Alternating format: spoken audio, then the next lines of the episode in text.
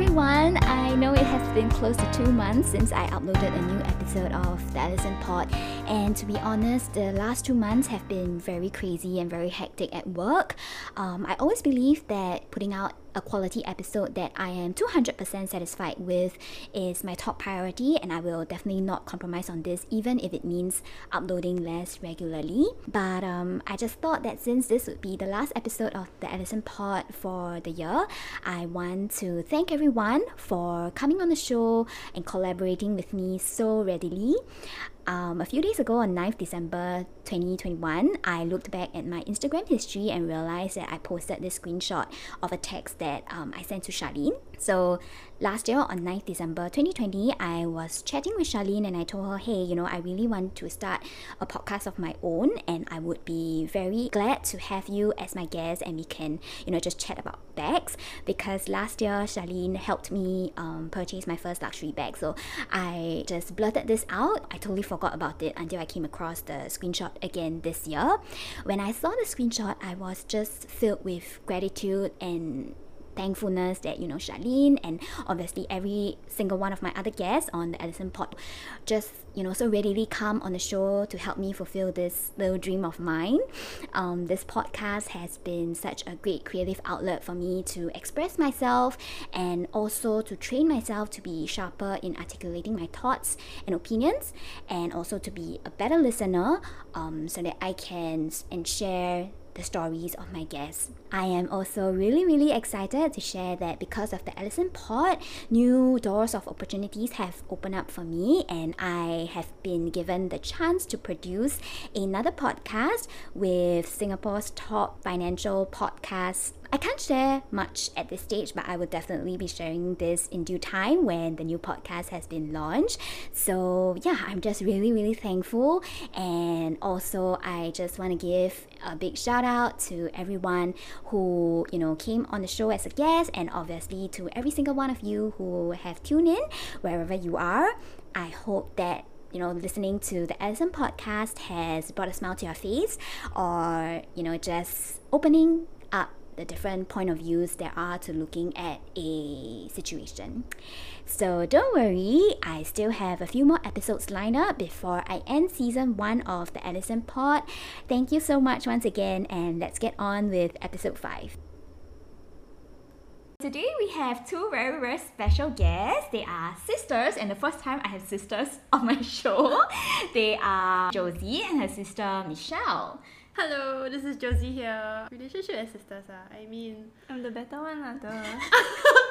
I guess this is the relationship. in essence. the reason why we are here also is because we're going to be talking about our other sibling, Joseph. So there are four of us in total. Okay, so before we go into today's topic, which is actually having a sibling with special needs, which is actually quite a heavy topic, I would say, we'll start first by introducing how did myself and Josie meet. So Josie and I met because of our other friend, G. Hi G, if you're listening and you know who you are. G and I met when I was uh, doing an internship, and then during our internship, she actually talked about Josie, and she said like, oh, actually, Josie's in the same school as you, so we have the chance to take the same classes, then you can go and say hi to her. So I was like, oh, okay, who is this Josie? Like, show me some pictures so that at least I can identify her if I do see her in school.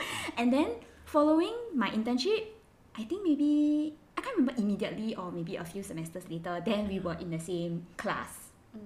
And I was the one who approached Josie first. I said like, "Hey, are you Josephine?" Because I didn't want to call you like Josie without being. I mean, we're not, Not so friends teamy yet, yet, correct? Yeah. So I was like, "Oh, hey, are you Josephine?" I was like, "Oh, I'm G's friend."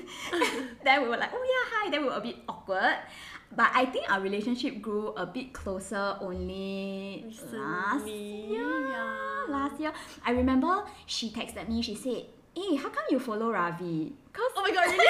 Two of us got closer because we watched the same variety show, and she found out because I was following Ravi. And then nobody in our social circle follows Ravi except me. So she texted me, she's like, Hey, do you watch Two Days One Night or not? Why do you follow Ravi? Like, how do you know him? I was like, Yeah, I watched Two Days One Night. So ever since, I, if I'm not wrong, maybe last year, then we started to text like almost every day. Especially like about, recently. yeah. yeah. About uh, whether or not we've watched the episode, the funny things Yeah. that happen. And then How much we um, think that Ravi is so cute. together with our beloved Seonho. this week is actually a particularly tough week for us. If you know, you know. But yeah, so that was how we met. So very similar lah. So um the other side was so G told me about this friend that um you know that she interned with and then she was saying like oh you know she's called Alison and then she was describing this girl and I was like oh okay so How this girl is quite petite lah you know and then after that when I actually met her in person in class when I you know like put two and two together that this is the Alison I was like oh my gosh she's so tiny Like tinier than. tinier than I expected because I'm quite tall And G is tall. G is taller than you, right? slightly taller I met Michelle through Josie, of course, and I remember I saw one of her IG stories and I kept laughing at it because she was so damn funny. And then I asked Josie to send me that video so that I can replay it So we have Michelle. Okay, about myself is that I'm very interesting. I'm just kidding. Michelle, about your TikTok. My TikTok, !aiyo! She's like a TikTok lah, star. I'm so shy. 抖音小姐姐 Josie's younger sister, and I am I'm basically a leech. Okay, so maybe we go straight to our topic for today, which is siblings with special needs. Maybe just also to introduce um, our siblings. So for myself, I have a younger brother who is three years younger than me, and Josie and Michelle, you have. So between us, we have two other siblings. Um, Michelle and I are seven years apart, and then I have another sister who is three years younger, and then um, I also have Joseph who is nine years younger than myself. And yeah, Joseph has Down syndrome. Maybe you can explain what Down syndrome is in in a brief. Okay, so Down syndrome is a genetic mutation that you're born with. So in your DNA, you have 21st chromosome. You have three instead of the usual two. And usually people recognize Down syndrome in physical traits like almond shaped eyes, like stubby fingers, flat nose. But all in all, it's more of their personality wise. Most of them are quite affectionate and they are very, very outgoing, most of them. Okay, so for myself, my younger brother is diagnosed with Asperger's syndrome.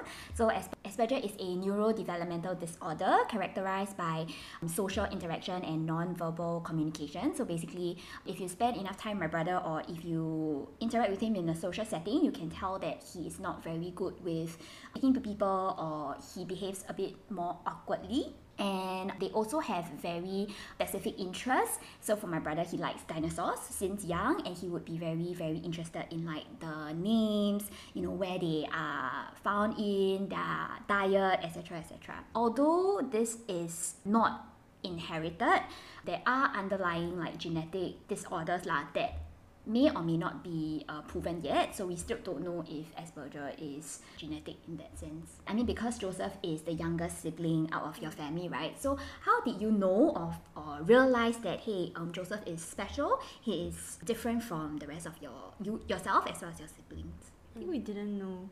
we were very young. I was, I was only two years old. So I just thought, like when mommy was carrying the baby home, for me it was my first time Yeah. having a baby come home. Like someone younger than you, right? And like, cause my sisters had like experience with like, like other sister and like me. And our cousins, we are very close to our cousins. So like whenever they are born as well, like we have experience with sort of raising them. We are like siblings as well. just excited. So I didn't know if like anything was off. But on hindsight, Jeje said that she said mommy was a bit like quieter, like oh let's faster like get the baby, like cut the tags and everything.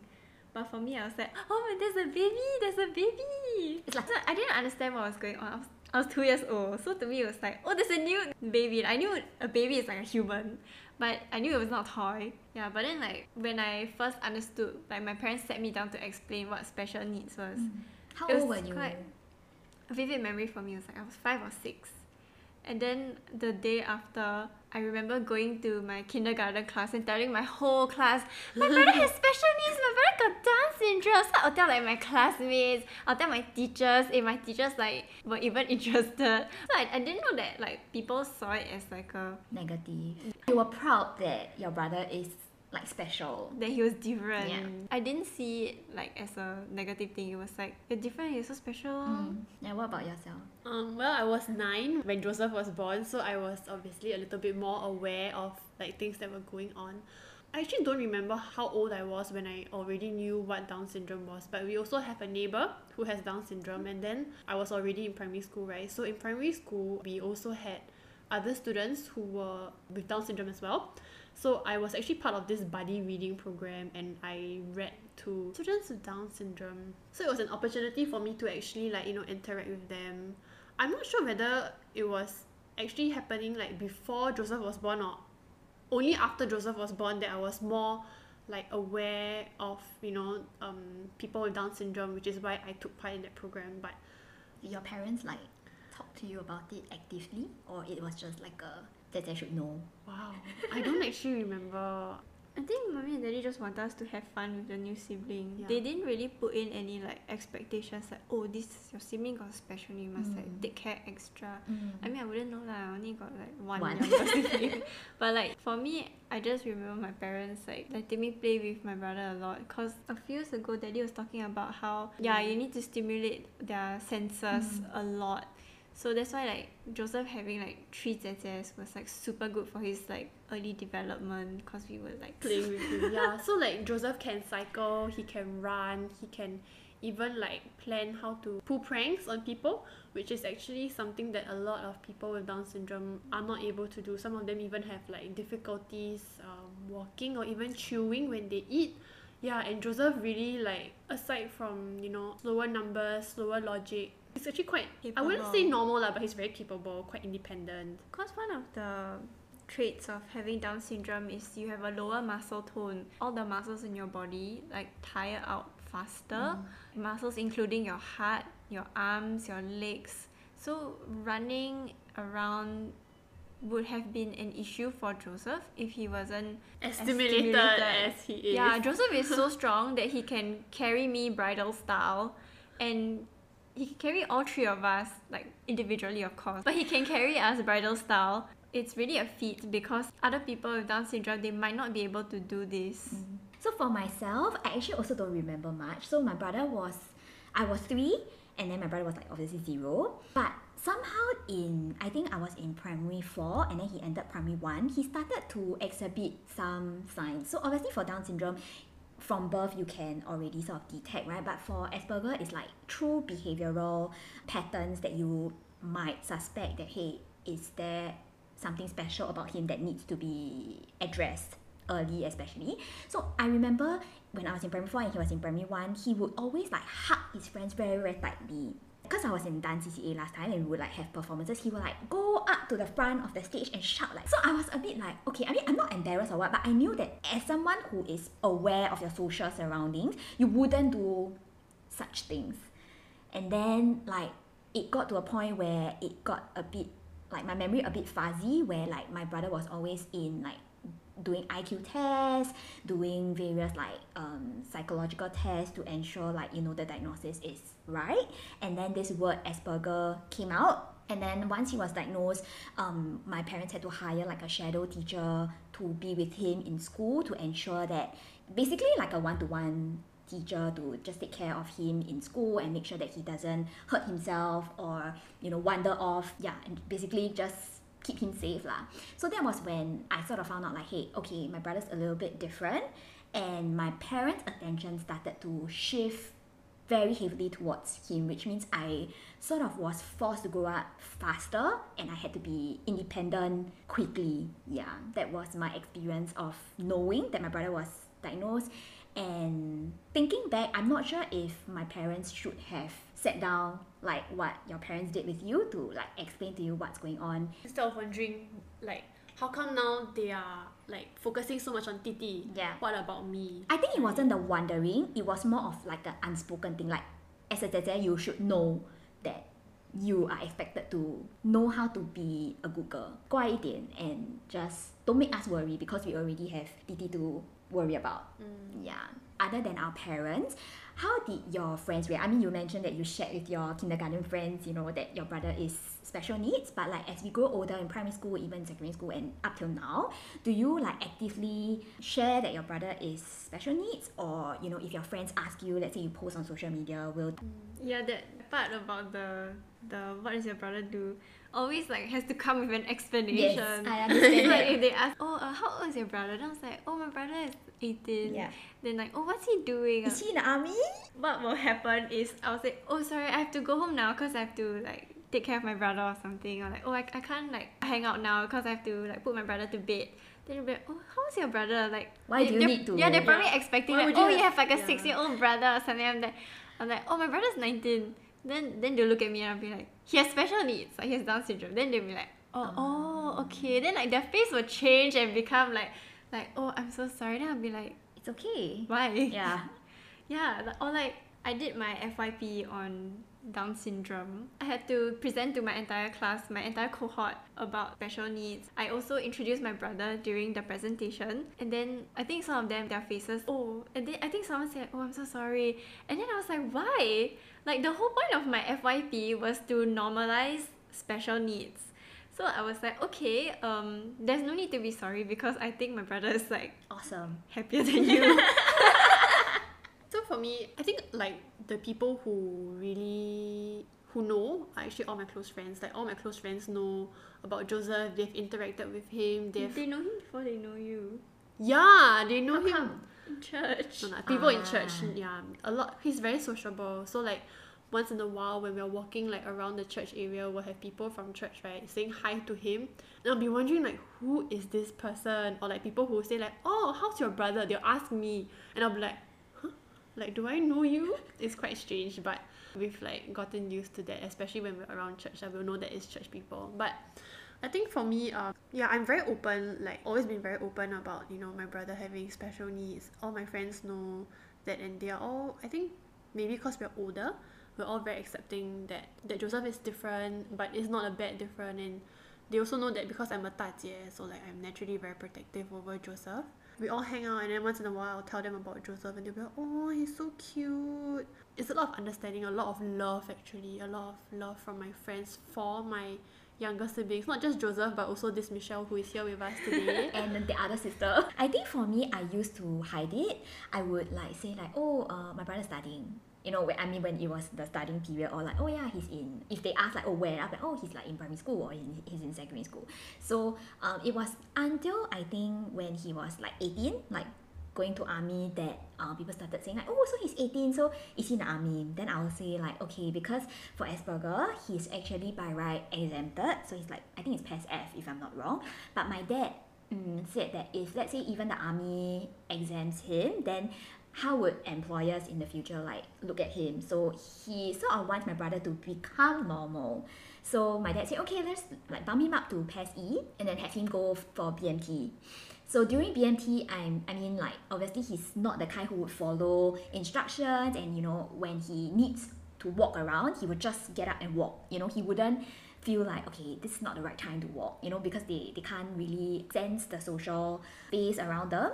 So then I think he was in there for maybe three or four weeks. And I remember I was a bit upset because I was on exchange, so I didn't get to, you know, see him uh, enter the army but in like four weeks or so he was out so he they bumped him back down to PES F so after that obviously it was the question of then what's next so it was only when you know these situations made it obvious that he is special that when friends ask me like okay so what's he doing now or how's your brother I, I became more acceptive to share like oh yeah my brother's special needs so he's exempted from the army and then my, my dad has plans for him to help in the family business lah. So that's why my dad set up Soy Inc. and before that Dessert Story to let my brother have a business or like at least have an asset that he can earn a passive income in the event let's say I'm married and he won't have to be a financial weight on me because I mean unlike the four of you, it was it's just me and my brother. So the obviously the taking care if let's say my parents are no longer here would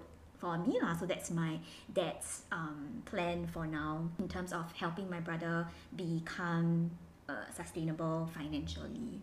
Yeah. What are some of your childhood favorite memories of your sibling? And what is one thing that you wish or want to do with your special needs sibling but you're unable to do so because of his current condition? Well, actually, every time I spend time with Joseph is a very precious memory because I feel like he surprises me each time.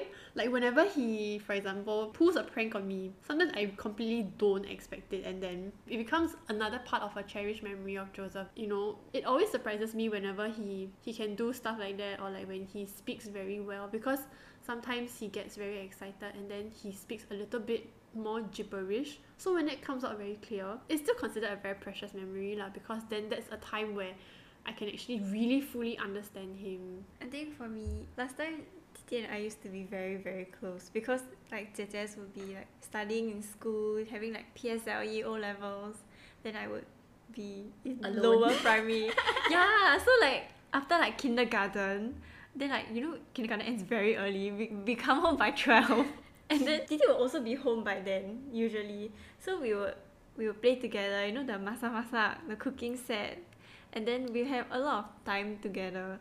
So I was very very close to Titi up until I was about fifteen years old. When you started to become busy yourself, right? Yeah, and also like you know like that teenager phase, just like you want to be alone, nobody understands. Yeah, so I I it's my actually my biggest regret that I started shutting my brother out. Like even though he's so innocent and like he just wanted to make me feel better, but like I stopped like having him around me, like inseparable. Actually, nothing, you know, because Really? like for me, like my whole life is about Joseph being the way he is, right? It's something that I've never actually um thought of having otherwise. But if you really want to say like that, maybe right, you know, there are four of us, you know, like four of us siblings, right? I wish we could play mahjong together. Okay, that's an interesting way to put it. Like since there's four, right? it, it's like perfect. Yeah, but no lah. I think I, I really really love Joseph the way he is, and I wouldn't want him to be any other way else. So there's no other way that you know, other things that I would wish I could do with him. Yeah. But you say until like this makes me feel like like the bad sister. like for me, um, one of my very close friends has like a younger brother, and like she'll always tell me like, oh, she went to his room to pester him and like make him layan her or something. Then like every time she she says that, sometimes okay not every time, sometimes I'll be like, oh, I, I wish I could like just like go to Joseph's room to like have him like converse with me on like things that I want to talk about lah or like you know like like if I want to talk about boys You have me. you're not a boy Just a male perspective. yeah like A a guy's perspective pers- like, I, like I, I can't ask my dad right like I cannot lah I mean I can but I prefer not to and like, even asking like my guy friends it's not the same it's like I don't know if they're really looking out for me you know like if it's my brother like you know, like 姐姐 like come I help Yeah. you Yeah. or like even like asking my cousin is a bit like Distant awkward. already, Yeah. Yeah. She just wants advice from a boy that's close to her that won't bow to her. Yeah, but I mean, I do agree because like you have each other, right? I mean, you, the middle sister, and then Josie. Yeah. But for me, because I mean, it's just the both of us, so sometimes I do feel that I am like the only child. So that makes me feel a bit like I tend to want to go to my friends more. So I will have a lot of close friends that I can rely on. You know, sometimes, you know, we're at the age where our friends are getting married and they're having like their first kid, right? And then they're like, oh, will you have another kid? Then they're like, yeah, of course, you know, I grew up with siblings. Um, you know, I don't want my child to be lonely. But when I hear that, right, to me, it's like, hmm, but I have a sibling, but yet You cannot relate. I yes, I feel like there's no diff with another sibling. So I cannot have that sibling interaction that you and, and Michelle have. Yeah. So that is something that like, I mean obviously the next thing would be like, you know, I want to just rant about things like let's say our parents then I, I just can't go to him and say like oh my god you know mom just drove me crazy or, or, or whatever or like you will definitely like face this kind of problem next time so you can come to me you know we just will not face the same issues or the same things that we face in life like love dating definitely that's not something that my brother would be able to talk to you yes about. correct Yeah. but i mean besides that there were a lot of childhood memories that i treasure so uh, we will always like play together because our age gap is quite close i remember when we were um, staying in- in a three story house we would have this tent and then we would always like like you. we will always play like masak masak together, and then I will always think like I'm the princess, so he's like the prince. So we will always like um, dance together. I think like when I was maybe four, when my brother was just starting to walk, I would play the Aqua song, the right, and then we were like I would pretend that I was like filming the MV for I'm a Barbie girl. I don't even if that's like official name for the I think it's called Barbie oh, girl. But at least at least your brother was your the side guy, you know. My, yeah. my younger siblings, right, was my pet dog and my pet couldn't enter my house. That's like Jeje's advantage. but you also Zhe what, right? Um, yeah, but I mean, yeah. Those memories that I have, like you know, this Barbie girl memory was before he was diagnosed. So to me, that was when he was normal. Like, mm. I mean, not that he's not normal now, but he's like special now, you know. So at that time when things were still like innocent, like normal, You don't worry about yes, correct. I, I wouldn't notice that something is off. It's, it's at, at, from zero to 10 at that time, it was still like I had that sibling that I could play with. It was only after the diagnosis then things started to change a bit for me. But I think even as we grew up, you know, when I was in secondary school, I think he was like you said, you know, special needs um, children are very very loving and helpful. And for my brother he would always offer to buy food for me because i'm like so damn lazy to go down and buy food right? He would always like volunteer to buy food for me. So i would always joke like oh you know when i'm like giving my wedding speech i will definitely like thank my brother for buying food for me all these years.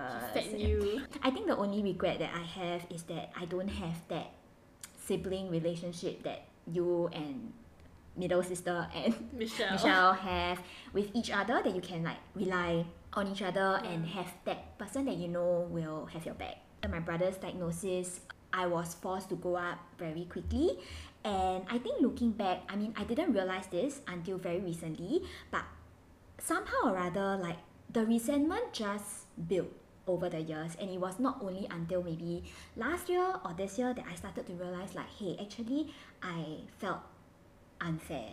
I felt that why did I have to go through all that without having an outlet to process my emotions? Like when I was back in school, when I was studying, looking back, I felt the need to do very well. So I would always want to like get top 10 in cohort. I would always want to um, you know, go to the community center and receive the bursary Oh, every year from wow, the really? Yeah, and I did it. So in secondary school, I was like very, very good at my studies. And subconsciously, I think I did it because I wanted them to pay attention to me. Like, mm. I always branded myself as the good girl, but I didn't know that actually I did it not because I really wanted to be a good girl or that I'm naturally a good girl. It's like I had to force myself to say, like, okay, if I am a troublemaker, I would have it like way worse And nobody will want to talk to you. Yes, like I will be like, I'm already so busy taking care of your younger brother. Like, why can't you just do correct? Yeah. Be a good girl. Like that was the term that was always like used on me. I feel or like they will say, "You are 姐姐 leh. Why?" Da, da, da, da, da. Yeah. Oh my or God, why do you know? Yes. So then subconsciously, I would always have that at the back of my head, and now it's starting to come out. I feel that hey, I think I should have processed my emotions then. But I mean, I wouldn't have known that. You were young also. Yeah, you wouldn't know correct. how to process. Correct. The both of you got first daughter syndrome. Correct. Of course, I mean we are 大姐 leh. Yeah. You know, whether it's one sibling or three Yeah. siblings, we are 大姐. Yeah. So then, then I would always feel very unfair, like. 又不是我要做姐姐的 Like nobody asked me to be, you know, big sister. Why do I have to shoulder this kind of like Responsibility. yeah, like this unknown responsibility that because I'm a 姐姐, I need to do this or not do this or have to behave a certain way. yes, correct. Yeah. So I think that sort of impacted the way I grow up, and also um, now that you know we're at a life stage where we are thinking about whether or not we want kids. I mean, Mm. theoretically, we don't need to think about it because we're not even attached. but I mean, I would like then think like, hey, actually, I don't know if this is genetic because I mean, Asperger is not not known to be genetic, right? Mm. But what if I'm a carrier? Because I mean, I've read reports that actually um, Asperger shows up or autism, because Asperger is a form of autism. What if it shows up? I mean, it does show up more in boys, but that means that I'm a carrier. So that means if I have a boy, the chances of them having special needs could be higher, Mm. or that if I have a girl, then she might be a carrier also. Then to me, it's like I It might don't be affecting your 下代人 correct, and and I don't know if it's a selfish thought lah to, you know, limit my options because of hereditary issues also, and that makes me feel like I cannot, or rather, I don't want to raise a kid with special needs because I don't want my child to go through whatever you know the harsh reality of life, especially in Singapore. The kids that go through the education system and all that, I just feel it's very unfair. So not just like me growing up, but also moving forward, how do I want to live my life in With terms them of growing up as well yeah, like my brother is like always going to be a weight on me. I mean, I cannot deny that. Mm. But also like, then do I want to have kids? Because it also affects like my partner. Like when I get to my partner, the first thing I will say is actually I have an Asperger brother, and that it is a 讲难听一点, it's a one for one thing. Mm. Like I will definitely have to take care of him forever. Like even if you're not here, He will always be with there me, yeah. yes. Correct. So I think that is something that I also want to bring about because many of times like for special needs they only talk about the special needs and maybe the, the caretaker which is the parents but a lot of times the sibling is someone that is there but yet nobody really talks about it yeah so i hope like this podcast can not just help the people who are listening but also myself to like process these feelings. And one thing also i mean apart from Two Days One Night i think that josie and i bond with is because when we talk about special needs i don't have to fake a front like i don't have to feel like you don't have to be sorry for me or you know you don't have to feel bad for me. But i can just really like tell josie like okay actually this is happening and actually i'm worried like how do you and your family cope with it then at least there's that shoulder that i Support can yeah there's that shoulder that i It's like the on. understanding that like you don't have to like keep explaining yourself. Like, Correct. oh yeah, but don't worry, this is normal. It's like Correct. you already know it's yes normal. and like she said because we're both elder sisters and we both have a younger brother that have a special needs so that's why i feel like i feel at ease talking to josie about things that maybe other people don't get or people feel like it's taboo to talk about like you know your in, in your school people will say like oh i'm so sorry to hear about that but it's not Yeah, you know we not. should talk about it but i do feel that some people might not know how to react or know how to say the right things that maybe we just it's better off not talking about it yeah, you just want to be like considerate on their behalf. yeah so called, correct right? correct so in your case did it affect you know the way you grew up or your growing up years Actually, for me, because whenever I talk about my brother, it's always like, oh yeah, my brother is very cute. Or like my friends already find him cute, like cause I post videos on him of him last time, and then like, um, they already know about his condition and they they don't really like ask any questions. Lah. They just be like, oh yeah, so cute, so cute.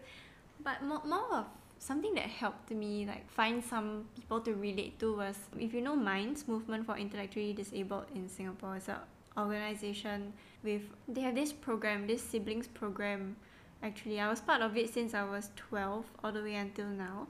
So because like- of your brother or yeah, so okay. the school, Joseph School, reached out to me. There was this camp for the siblings of people with special needs. So the school asked me if I wanted to like sign up. So it was uh, an a camp held at Underwater World Sentosa. Ah. So of course I was like, oh yeah, sure. like I was there like, oh, cause it's fun. At first I didn't want to go because I was lazy, but then like Underwater World. Yeah, so I met a lot of other people hmm. with their siblings all had like special needs, yeah. so all intellectual disabilities. and you're all the siblings so you all already Yeah. have that common like i mean like for me and Mm, josie yeah, right so they during the camp they taught us like a lot of things hmm. like the different disabilities or like how you can talk to your sibling, how you can interact with your sibling better. Like maybe you learn about your friends' siblings' disability as well. And then like moving on from that in the later years, so we have like different age groups, right? Mm. So that twelve year old one was like really early on. They just introduced like how you understand like society and what like special needs.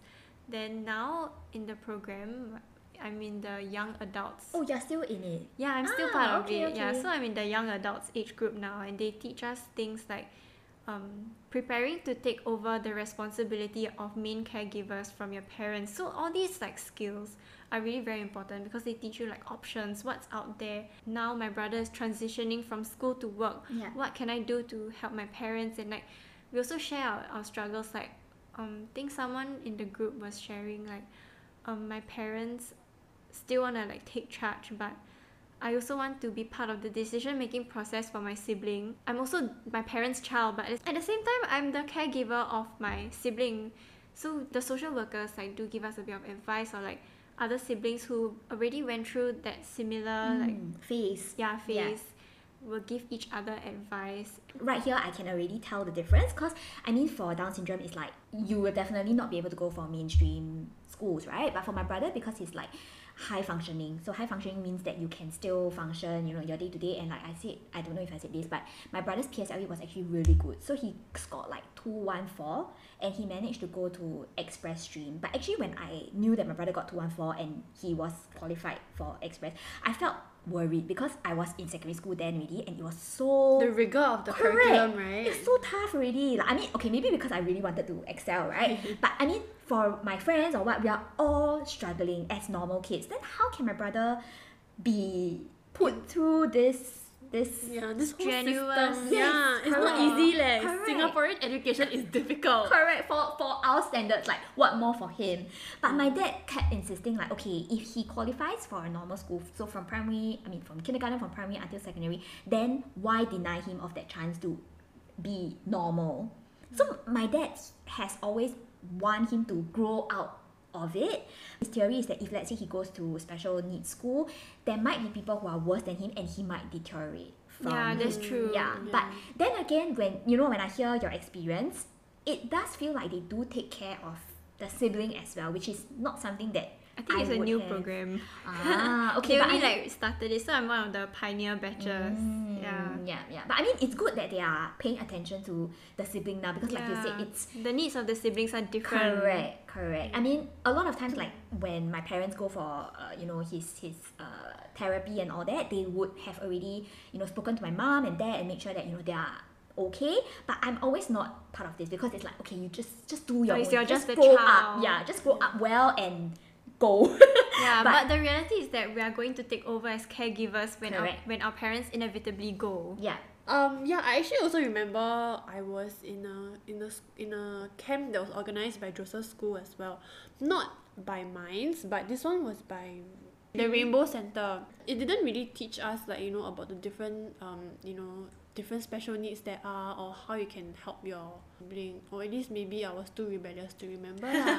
but it was an avenue for you know other siblings to meet as well and to come together and I actually made a good friend there. I mean, at that time lah. I mean, obviously we've drifted apart, but we were in contact for a while, and I think, you know, it, it was a it's a starter lah to to actually provide that support group for siblings Mm. because like you know how Alison was sharing, you know, like when when she was growing up, her parents really focus upon her. They Mm. forget about you know that the sibling needs to also understand what's going on and and also to to be provided the resources and the material and the knowledge to actually know what it is you know what is to come when the parents really go i think is really very important and and really actually right like even though joseph is you know a gift and he's really so special and lovable there are challenges as well you know just taking care of him and i think it's actually very important that the siblings who are growing up with him and who are actually also playing the role of a of a younger parent parent in that you know inverted common sense have the support lah that you know actually they're not alone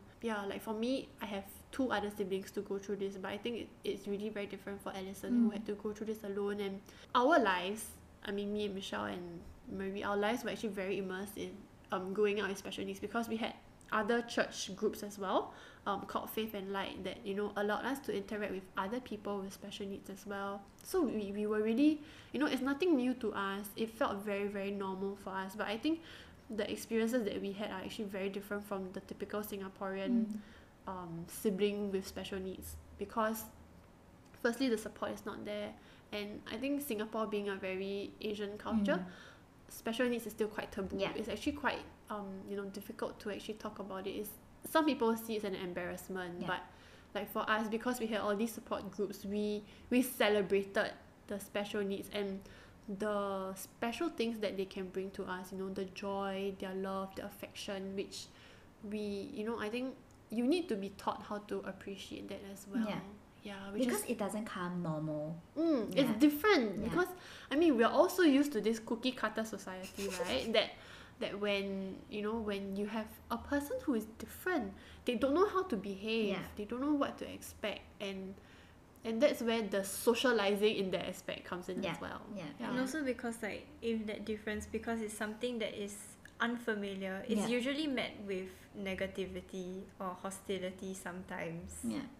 I mean, like, you know, we brought up um, caregiver, you know, our parents being the main caregiver, and then transferring that to us one day in the near future, and also obviously the financial um, responsibility that comes with it. So, I mean, maybe we'll touch a bit on um, our relationship with our parents. So, like I said, um, my relationship with my parents, because of my younger sibling, has always been like I'm the young adult. Like, I have always been, and I've always been expected to know what to do and to behave like an adult. So I felt like I missed out on being a child, which actually, okay, this is a bit digressing, but then looking back, right, I felt like because with my parents, I need to be good.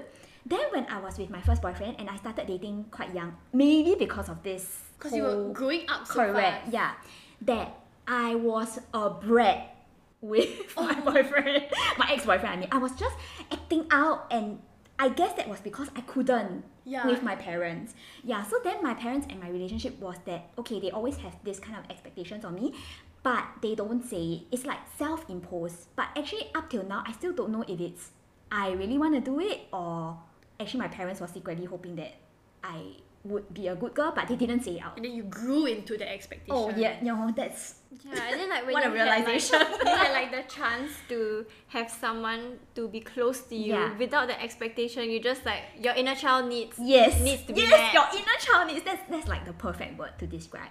Yeah but then i mean eventually my relationship with my mom we grew closer because i mean my, my mom is christian but my dad isn't. So um, because of some things that happened in the family my mom went back to church. She backslided when she married my dad. So she brought me along. And that was when uh, we grew much much closer. And then that i grew closer with him because i always found that he was a very cold person and I felt like you know during my growing up years I always felt like you know my dad is just here to provide shelter and money. I didn't appreciate him for him until like much later when I was in JC suddenly he didn't need to work.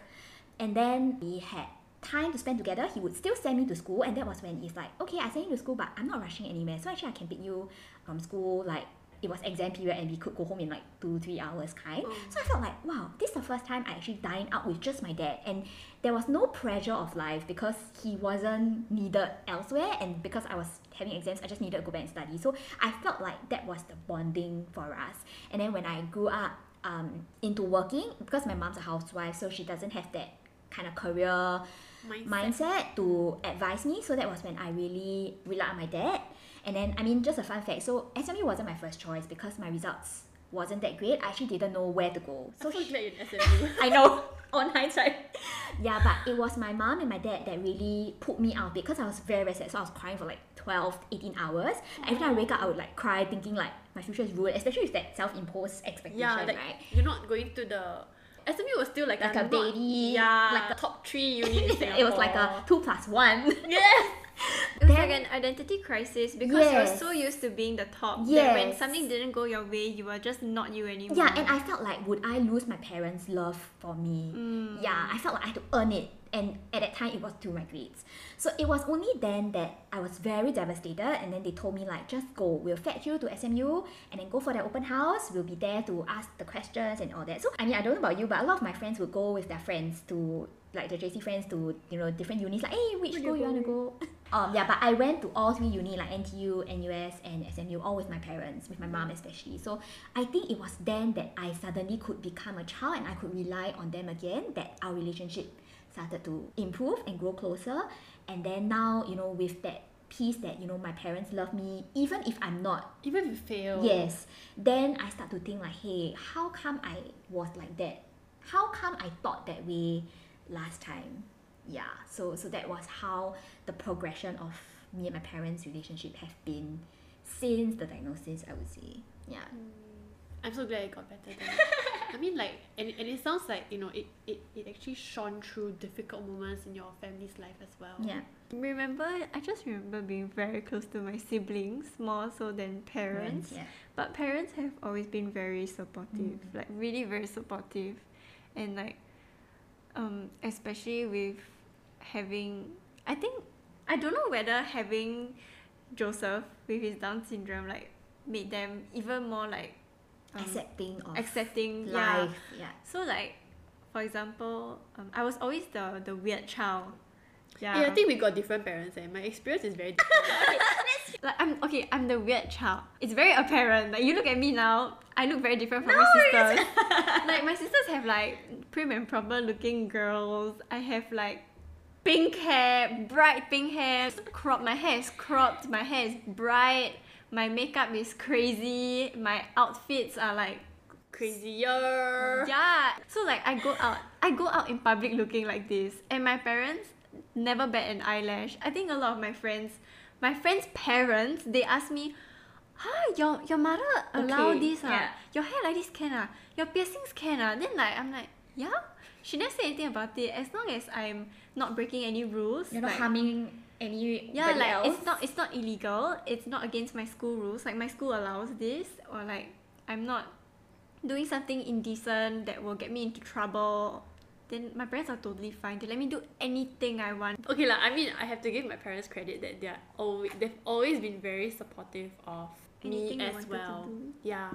So I mean, the only challenges were obviously during my rebellious teenage years, of where I really was a rebel without a cause. I think like if I look back, also like I would be like, headache. like oh my god, Joe, what were you doing? But I think just growing up as an older sibling, my dad never really had expectations on how I should behave. But um, when I was growing up, actually, my mom always tell me like, you have to behave like a certain way. She literally would tell me like, you cannot do this, you cannot do that because your younger siblings are looking up at you and I think you know it might have subconsciously um, ingrained in me that I had to behave a certain way or I had to look after my siblings. So growing up, I feel like I grew into this role of a Xiao Mama. I really look out for Joseph and the two other siblings, but more for Joseph lah because I mean our age gap is nine years. But the thing is that I think because I grew into this role and I really really I really love him lah. I'm an overly attached Nona. I'm really really overly attached to Joseph. Okay, so because I really grew into this role, right? My my parents have really actually told me lah that they are very um comforted by the fact that um I I have told them before, you know, that you know, mom, dad, when you're uh when you're older, when you can no longer take care of Joseph, like he will stay with me. And it's actually one of the prerequisites for my partner as well. Like Like if you want to marry her, you know, like The whole say, it's the package one comes, one, and yeah. and I think like it is is I know it's a bit not fair for my partner, but like it's something that comes along with me lah, Yeah. you know. And if you cannot accept that I have you know someone that I will have to take care of, you know whether is it to house him or to you know support him financially, you know if you cannot accept that, then that's the deal breaker. Same yeah, for me. unfortunately that is a deal breaker lah because Joseph is a very big part of my life and even though you know I'll be setting up another family with somebody else he is still someone that he meaning Joseph is still someone that I will I will need to and I will want to take care of him because if I don't take care of him who else is going to take care of him as in I mean we have the siblings but there's no other people who will take care of him really. I think for me the difference is like you grew into that role. But mm. for me it's like I have to take on the role irregardless of whether I want to. Like for you it's like you need and you want. But for me it's like I need to, but I'm not sure if I actually want to. Because mm. I mean growing up he my parents have been taking care of him and I've been, you know, so independent that if I need to I mean when I step up into the role, right, actually I'm not sure also if I can do the job. Like, will I be just giving him the financial support and then you know we each live our lives independently, or or what? You know, like I, I think that's the difference that Like the caretaking dynamic correct. is different. Yeah, yeah, yeah. And also, I mean, with my with my parents and my brother, it's that kind of uh, relationship also. It's like okay, I take care of your basic needs because of his condition. He cannot verbalize his thoughts and emotions Mm, properly. So it gets very basic. Like it's like okay, as long as your your daily needs are taken care of, you know, you have enough money, you have, you eat, you you know, you sleep well, you we provide a roof over your head. That's it. So that's something that we'll also um, have to think about in the future. I mean, um, alongside the financial responsibilities lah. So that brings us to our next question, which is um, having this kind of uh, additional financial responsibility with uh, special needs um, sibling. So for myself, the current plan that I know of is that my dad has a store at Holland Village Plaza. If you are interested to visit and say hi to Papa Ong, but yeah, so the store is meant to train up my brother either him having to work there and then you know earning his keep or if the business does well then we can employ someone then we can be like a silent um like a silent business partner lah. So you know the the day to day will be manned by you know a, a third party. Yeah so that's that's as far as I know. Honestly um I have spoken to my dad about you know what are the plans moving forward but he seems to be not as willing or as open to share. I think because he also doesn't want to worry me. So that's all I know for now. I think for us, um, in regards of like the future and all these kind of like important like big important things, um, for one, you and Zeze have signed for deputyship of TT. Yeah. Yeah, so like we are already starting like to parents have already started the transition thing and I think okay for me personally when I think about my future my future plans if I want to for example I'm planning to move overseas to work or maybe get married there. The second question I ask myself aside from do I want to do this is what will happen to Joseph? Who is going to take care of him or like how am I still going to be part of this caregiver like dynamic? Because I cannot just thrust everything onto Zeze. It's not it's not her responsibility to take on Joseph single handedly and I cannot just be there to like financially support. I still need to do my part in taking care of Titi. Being part of his life lah. Being a caregiver is not just having your needs met. For me, being a caregiver to my brother is is making sure that my love for him is still felt by him and how can I like do that and how can I support my sister emotionally financially there's so so many uncertainties in all this because there's three of us to take care of one person how are we going to do this we cannot just let you like do everything even though you say you want to It's a bit like taking care of your elderly parent mm. but your sibling in mm. this case. I mean, I'm the 大姐, right? And I think growing up for me it's always been, you know, me looking out for my younger siblings and always wanting to be the one that can protect them. So I think naturally like if I want to protect them, so just to explain, deputyship yeah So like you know like if it's all the contract all the legal stuff, Joseph will not be able to do that by himself because he's not considered of sound mind. So then you know um, we will be the ones that will be reviewing and making that final sign off on his behalf. and even that final sign off has a lot of paperwork and background Okay, Yeah. because like for my, I think maybe because it's high functioning, I don't have this Mm. like thing. So I guess he is able to make his own decisions if the time comes, which is a bit scary for me now that I think about it. Ours is because um I think his school, cause Joseph went to a special school, right? He went for the special needs path. Then they when he was graduating, the teachers asked us if we wanted to do the deputyship first r- before he turns twenty one. I feel like this conversation has really brought out the importance of a support group and you know um, how the institutions in Singapore have actually played a part lah in, in you know educating us as well because I think if the, the teachers didn't tell us about this deputyship thing we We'd wouldn't very know about it as well yeah, yeah, and that's like my case. If I don't speak to you know people who are in the same situation as me, then I wouldn't know. And it's like we're not talking about it like it's like 钱. It's like these are things that need to be done, Yeah, these and are it's just- important that Like, have you done it? yeah, it's like resources that we should make use of and talk, like check in with with other people in the same situation. Yeah. Okay, so I think to wrap things up, maybe we wanna share one thing that you know you hope society will know and um, continue to grow um, in terms of you know meeting someone with special needs and also an advice that you can give to another person who may have a sibling with special needs. There's so many things I want to say. I think for one is that even though these people have intellectual disability, I think you should like they're still people at the end of the day and you should still give them the same respect that you give to someone who is neurotypical. Yeah. So I mean, building on that, right? Like this, um, this thing that my dad actually told me that really stuck in my mind, like for a very long time, and this is what I tell my friends as well, is that, you know, they may be, you know, what you call mentally disabled, but they are so so so emotionally able, and us, you know, like us, inverted commas, normal people, you know, we are mentally able, but you know, in in fact, we're actually very emotionally disabled, and you know that's how we really balance out each other you know. They they have so much to bring to the table as well you know. We have so much stresses in life but look at them. They are happy people. They don't need to worry about their next meal their next paycheck their job. They are they are so carefree. Nothing in the world you know disturbs them. Even if they are upset they get over it Quickly. and, and they move on yeah. Yeah.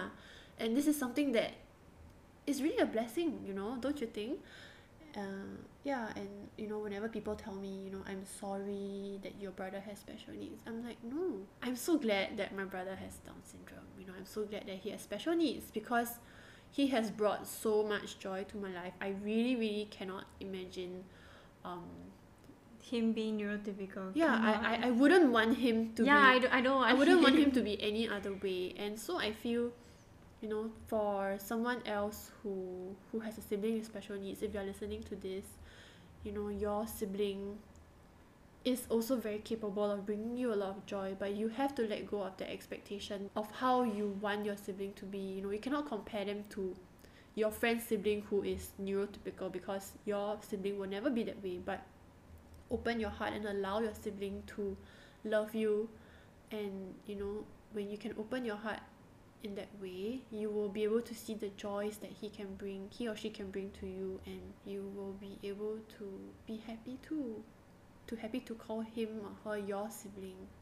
Yeah. What great. For me, my hope is that, you know, society will be not so quick to say sorry that, you know, you have a special needs kid, but rather to be curious. I mean, today we're just covering two, right? Like Down syndrome and then Asperger. And even Asperger is not something that is like super widely talked about or, you know, but I think um, I have had some feedback like, oh, do you mind sharing, you know, what it means or how does it uh, show on your brother you know these kind of questions make me feel like they're interested to understand and that they are sympathetic towards my situation rather than feeling sorry for for my situation. And then you know when I get this kind of response it makes me feel happy to share also because sometimes I don't want them to feel imposed by listening to me like talk about my brother when they actually are not interested. But yeah so just you know be open be curious but obviously in a kind way you know to show your sincerity and and um, yeah just you know stand in support for for your friend.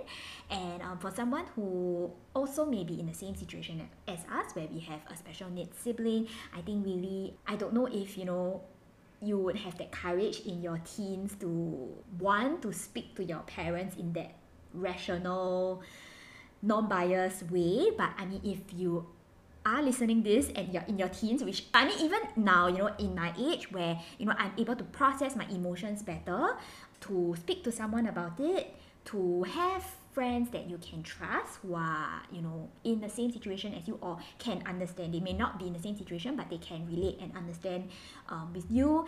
And for me you know just having a listening ear helps alleviate my problems and make it seem like it's not as big as it was in my head yeah you're not the only one that's going yeah through yeah for, Yeah. for me that works lah to you know say the problem out and then you know suddenly it's like hey actually it's not that bad when I just keep thinking about it in my mind without verbalizing Yeah, because when it's in your mind, it festers and it worsens. But when you talk it out, it gives you that perspective as well. yeah so Yeah. true yeah I think maybe like if you're scared to talk to your family because you don't want to burden them with your needs, there are organizations out there who deal with people with special needs and some of them also handle like the siblings and the family members of people with special needs and they are professionals so they can always give you guidance and advice.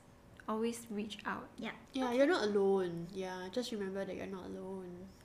Yeah, so I hope this podcast is helpful and meaningful and it's also very therapeutic for me to you know verbalize all these thoughts that I've been thinking about and wanting to share but not knowing what avenue or who to go to to really have that deep understanding of what I'm trying to talk about. Thank you everyone for tuning in to episode 5 and I hope you found this episode informative and interesting.